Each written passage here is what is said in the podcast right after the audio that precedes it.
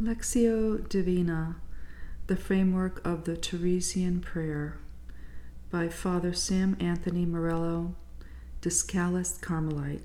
This is the definition he gives of Lectio Divina, and I'm going to give it to you in the most simplistic form.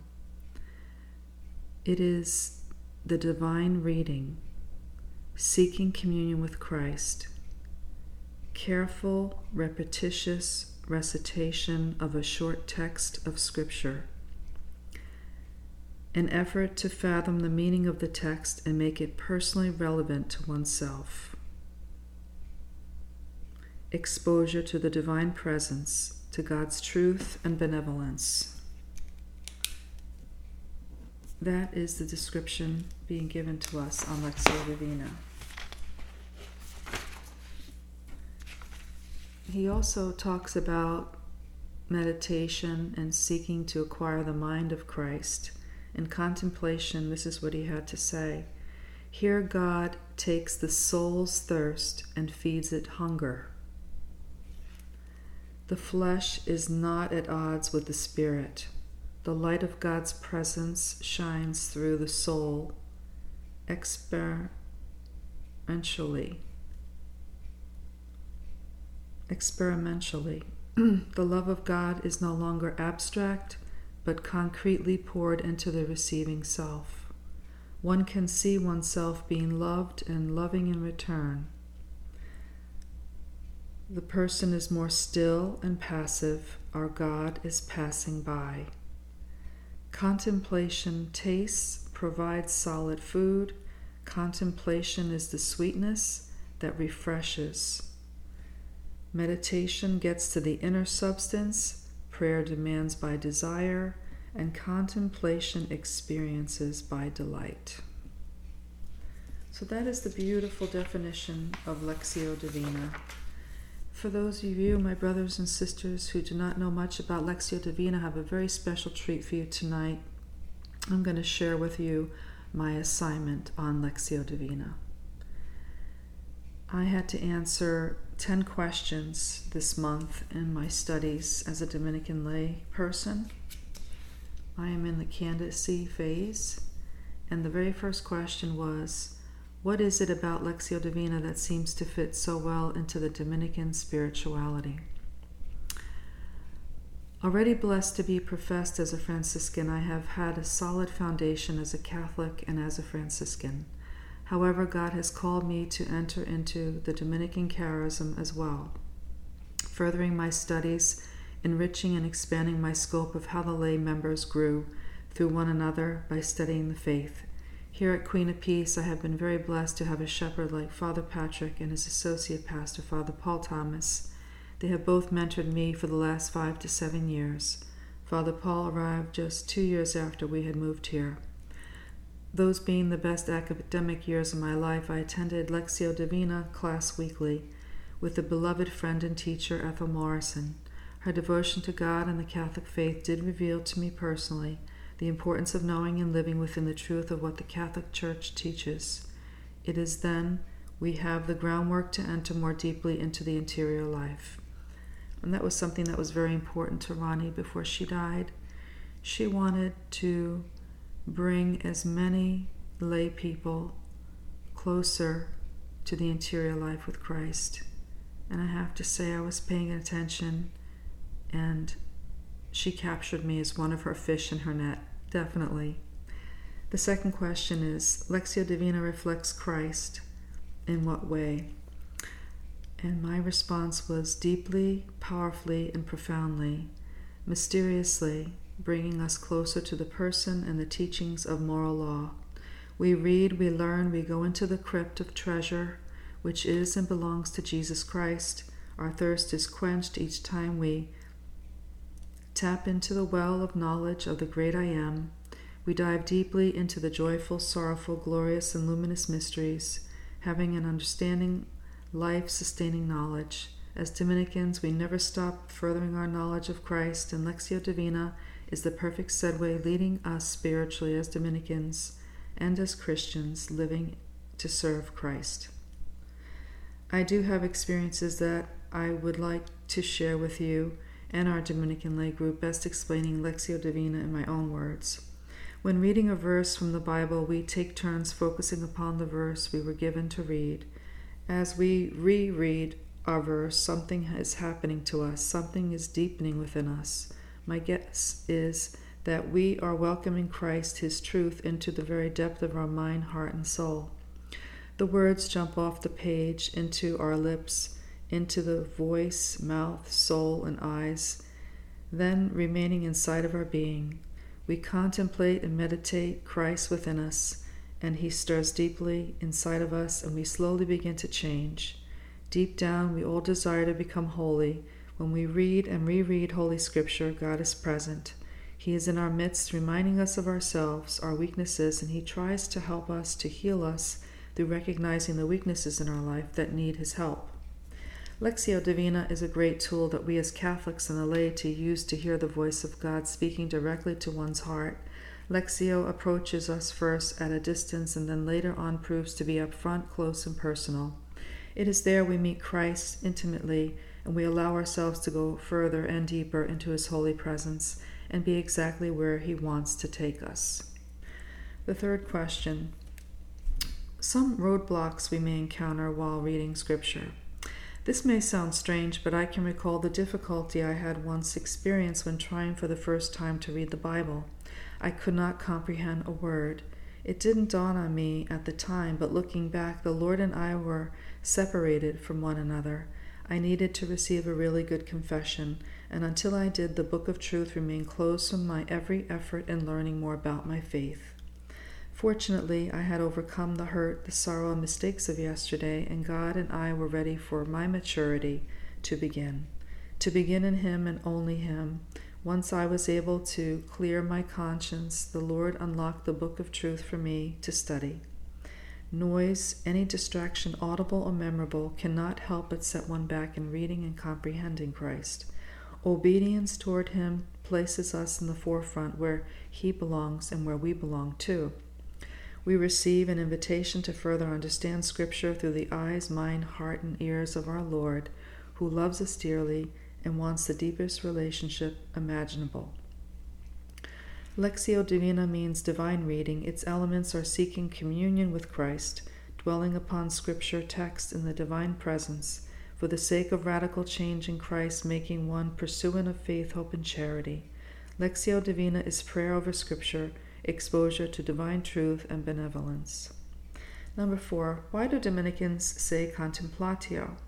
I found this question one that I could not answer my own without having delved into the New Wine Dominican Spirituality, a drink called Happiness by Paul Murray, Order of Preachers, and Timothy Radcliffe, Order of Preachers. Cardinal Villot described Dominic as a stupefyingly free, crying out to God at the top of his voice, an open book to his brethren. On page 11, Dominic prays privately, intense, humble devotion, ecclesio.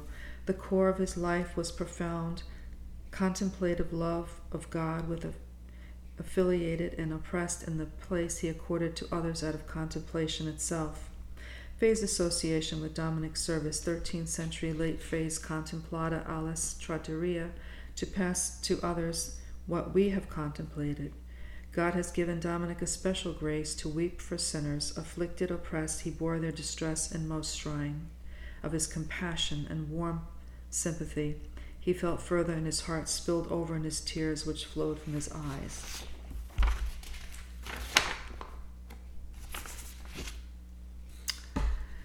So, in addition to that answer, um, question number four, um, Father Sam Anthony Morello, Discalced Carmelite, tells us this Here God takes the soul's thirst and feeds it hunger. The flesh is not at odds with the spirit. The light of God's presence shines through the soul experimentally. The love of God is no longer abstract but concretely poured into the receiving self. One can see oneself being loved and loving in return. The person is more still and passive. Our God is passing by. That's a beautiful definition of contemplation. Number five, in order to achieve a clear understanding of the juxtaposition of body and spirit and in mental prayer, reconcile these two truths. The first basic truth, without which we cannot get it very far, is that the life of prayer is not the result of technique, but a gift we receive. And secondly, still, we are not pure spirit, but creatures of spirit and body, and we need to learn how to use space and time in the service of the Spirit. Material conditions for mental prayer. The most privileged time for prayer we have is after we receive the Holy Eucharist in the state of grace. It is then a very sacred time that begins with our Lord. Just 30 minutes a day in mental prayer suggested. This time of faithful mental prayer can be sought best in a room full of silence, even in your own home. To bear much fruit, the length of time we offer back to God returns to us with much grace. Ideally, a full hour each week in adoration is even better for us if we could reflect Christ in the presence of the Blessed Sacrament as it is exposed in the Adoration Chapel. It is there that we receive the great benefit of seeking the grace of God through His real presence. At home, having and creating your very own prayer room creates the space you need for disciplining yourself to the prayerful service of God, and light a candle leads us back into the gospel presence and light. Turning one's attention to God returns to mental prayer. Kneeling with hands open enable us to focus on God. This is how we use space and time in the servants of the Spirit. Number six, describe the time and place and physical attitude of mental prayer. Mental prayer should have a certain stillness, stability, enabling prayer to be a real exchange of love at a deep level. Movement of love, is slow, peaceful, stable, attitude involve our whole being in receiving God and giving of ourself. With Lectio Divina, reading of Scripture, spiritual books, meditation consists of reading Scripture slowly, trying to understand what God wants to tell us through text and how to apply it to our lives. The purpose of reading is to increase our love for God. Read slowly, providing nourishment for the soul, turning it into prayer, conversion with God, acts of thanksgiving or adoration ending with a prayer summing up all we have meditated, thanking our Lord for it and asking Him for the grace to put it into practice. Number seven, explore the pitfalls of the present day mindset in relation to meditation. It may become a mental exercise then a movement of the heart, ending up paying more attention to considerations we make about our God than to God Himself. The mind can no longer meditate and read things or make considerations. Dryness often means God wants to lead the soul into a way of mental prayer that is stark, deep, and passive. Read as to pray about points that strike us. A more active research for God keeps us from falling into a sort of laziness or slackness in mental prayer. Lectio Divina should have a place in everyone's spiritual life, essential to read Scripture. Try to force things by attempting mechanical, tiring repetition would end in nervous tension. Deep prayer is not the result of technique, only grace. Number eight, what are the advantages of the Jesus prayer and the role the name of Jesus holds within it? Excellent kind of mental prayer, being united to God, makes present the person. Jesus' prayer, Lord Jesus, Son of the living God, have mercy on me, a sinner. How is praying the rosary a sign of Mary's maternal presence? Mary leads us into her own prayer, giving access to humanity of Jesus and introduces us to the mysteries of her Son. Mary's heart gives us access to Jesus' heart. With the Rosary, we reach inner peace and communion with God. The Rosary is a very valuable way of entering into grace of deep loving prayer. Mary wishes to lead the hearts of all of her children back to the Father through prayer. And lastly, how were blessed Fra Angelico and blessed Imelda faithful to prayer? Fra Angelico was faithful to the promises he made as the Dominican to preach the gospel after having contemplated it in prayer. He put his creativity at the disposal of the Lord.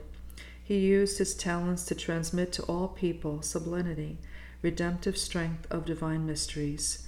In 1445, Eugene IV, Nicholas V, contracted him for a task of frescoing several rooms in the Vatican Palace. He died on February 18, 1455, in Convent Santa Maria sopra Minerva in Rome. He lived a poor, humble life, refusing honor and position. Profound religious spirit characterized the life of the artist. October 18, 1984, John Paul II on his knees proclaimed Fra Angelico's tomb universal patron of artists. The incarnation was one of Fra Angelico's favorite themes, and he painted 25 variations of it. Lastly, Blessed Imelda was intensely Eucharistic, told us of Jesus' love in the sacrament, suggested we learn to know him there, as she did. Her parents raised her to love the Catholic faith. She loved prayer and the Mass. Her mom taught her how to cook and sew for the poor and perform corporal works of mercy. At age nine, her parents gave permission to her to live with Dominican nuns at neighboring monastery. Imelda longed to receive Holy Communion with the nuns. Saints became her secret companion. In nurturing the longing she felt to receive Jesus intimately in the sacrament of the Eucharist, she begged to receive the Eucharist at the vigil of the Ascension, praying quietly in the chapel as sisters received communion, and Jesus did a little insisting of his own. After Mass, one on clearing the altar heard a noise and looked up to the choir to see Imelda, a glowing light shining above her head with sacred hosts suspended in the light. Chaplain was called at once. He understood Jesus was making his desire known. Let the children come to me and do not stop them. The priest gave Imelda First Holy Communion. Imelda, kneeling with a smile on her face, her body was still. She died of pure joy. She continues to offer the witness of a child with mature desires and a faith unspoiled in its intensity. So, my brothers and sisters, we have this beautiful lesson today that I'm learning and I'm sharing with you to expand your knowledge of Lectio Divina and what it means to become a divine reader, to delve more deeply into the scripture, to seek communion with Christ and have this careful repetition and recitation of short text verses in Scripture, and to be one with Christ, and to be exposed to the divine presence of God's truth and benevolence. That is my hope, that is my prayer, that is my wish that you enter more deeply into the interior life.